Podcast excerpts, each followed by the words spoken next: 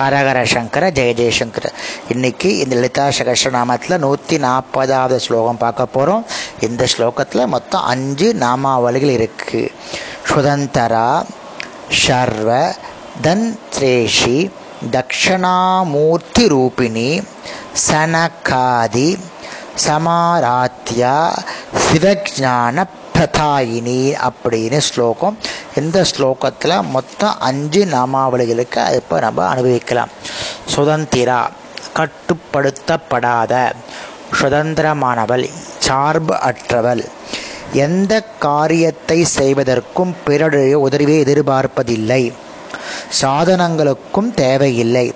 தன் சங்கல்பம் ஒன்றினாலேயே எல்லா காரியங்களையும் செய்பவள். பிறர் உதவி இல்லாமலேயே தன் விருப்பப்படி செயல் ஆற்றுபவள். தன் புருஷனான பரமேஸ்வரனுக்கு அதீனமானவள். அவரோ இவளுக்கு அதீனமானவர். ஆசையுடன் இருப்பவர். அப்புறம் சர்வ தந்திரேக்ஷி சர்வன அனைத்து எல்லாமும் தந்திர தந்திரங்கள் தந்திர வழிபாடுகள். ஈஷான ஈஸ்வரி தலைவன் தலைவி. தந்திர வழிபாட்டு முறைகள் அனைத்திற்கும் அதிபதி.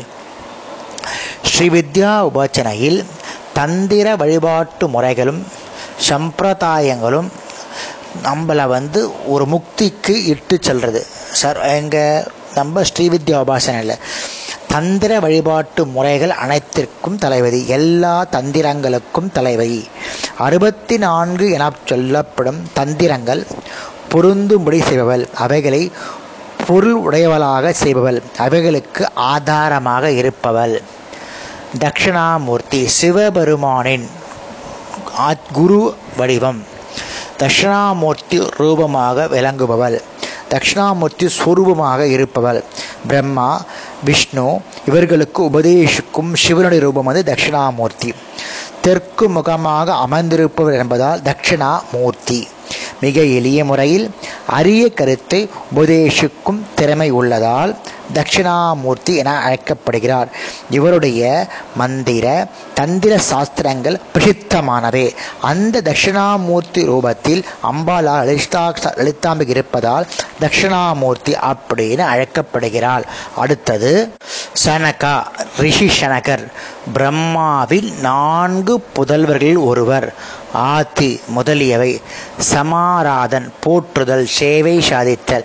சனகர் முதலிய ரிஷிகரால் போற்றப்படுபவள் சனகர் சனந்தனர் சனாதனர் சனத்குமார். இவ நாலு பேரும் தட்சிணாரூபம் கொண்ட தேவியை தன்னுள் அடக்கிய சிவனிடம் உபதேசம் பெற்றவர்கள். இளைஞர் குருவாக அமர்ந்து அங்கே என்ன விசேஷம்னா தட்சிணாமூர்த்தி வந்து இளைஞராக இருந்து உபதேசிக்கிறார். ஆனால் அந்த சிஷ்யர்கள் இருக்கா அப்போ நாலு பேர் ரொம்ப கழவா. ஆனால் குரு பேசாமல் மௌனமாகவே உபதேசிக்கிறார். சிஷ்யர்கள் தன்னுடைய சந்தேகங்கள் நீங்கினவர்களாக இருக்கிறார்கள். இந்த நாலு பேரும் பிரம்மாவின் மானச புத்திரர்கள். சிறந்த யோகிகள் சிறந்த ஞானிகள் ஸ்ரீ தட்சிணாமூர்த்தியின் சிஷ்யர்கள் இவன் நாலு பேரும். அப்புறம் சிவ சிவமான சிவஞான சிவனை பற்றிய அறிவு. பிரதான் கொடை பரிசு. தாயின் கொடுத்தல். நலம் தரும் சிவ சிவத்தை பற்றிய நல் அறிவு வழங்குபவள். சிவ சம்பந்தமான ஞானத்தை பக்தர்களுக்கு அருள்பவர் சிவஞானத்தை அம்பாள் மூலமாகத்தான் அறிய முடியும். சிவன மங்களம். அந்த ஞானத்தை அதாவது பிரம்ம ஞானத்தை தருபவள். சிவனே அம்பாலை பற்றிய ஞானத்தை தர அப்படின்னு சொல்றதுனால சிவஞான பிரதாயினி அப்படின்னு அழைக்கப்படுகிறாள் இந்த ஸ்லோகம் இதோடு முடிகிறது. அழைக்க அடுத்த ஸ்லோகத்தோட ஒரு நாமாக்களை பார்க்கலாம். ஹரஹர சங்கர ஜெய ஜெயசங்கர.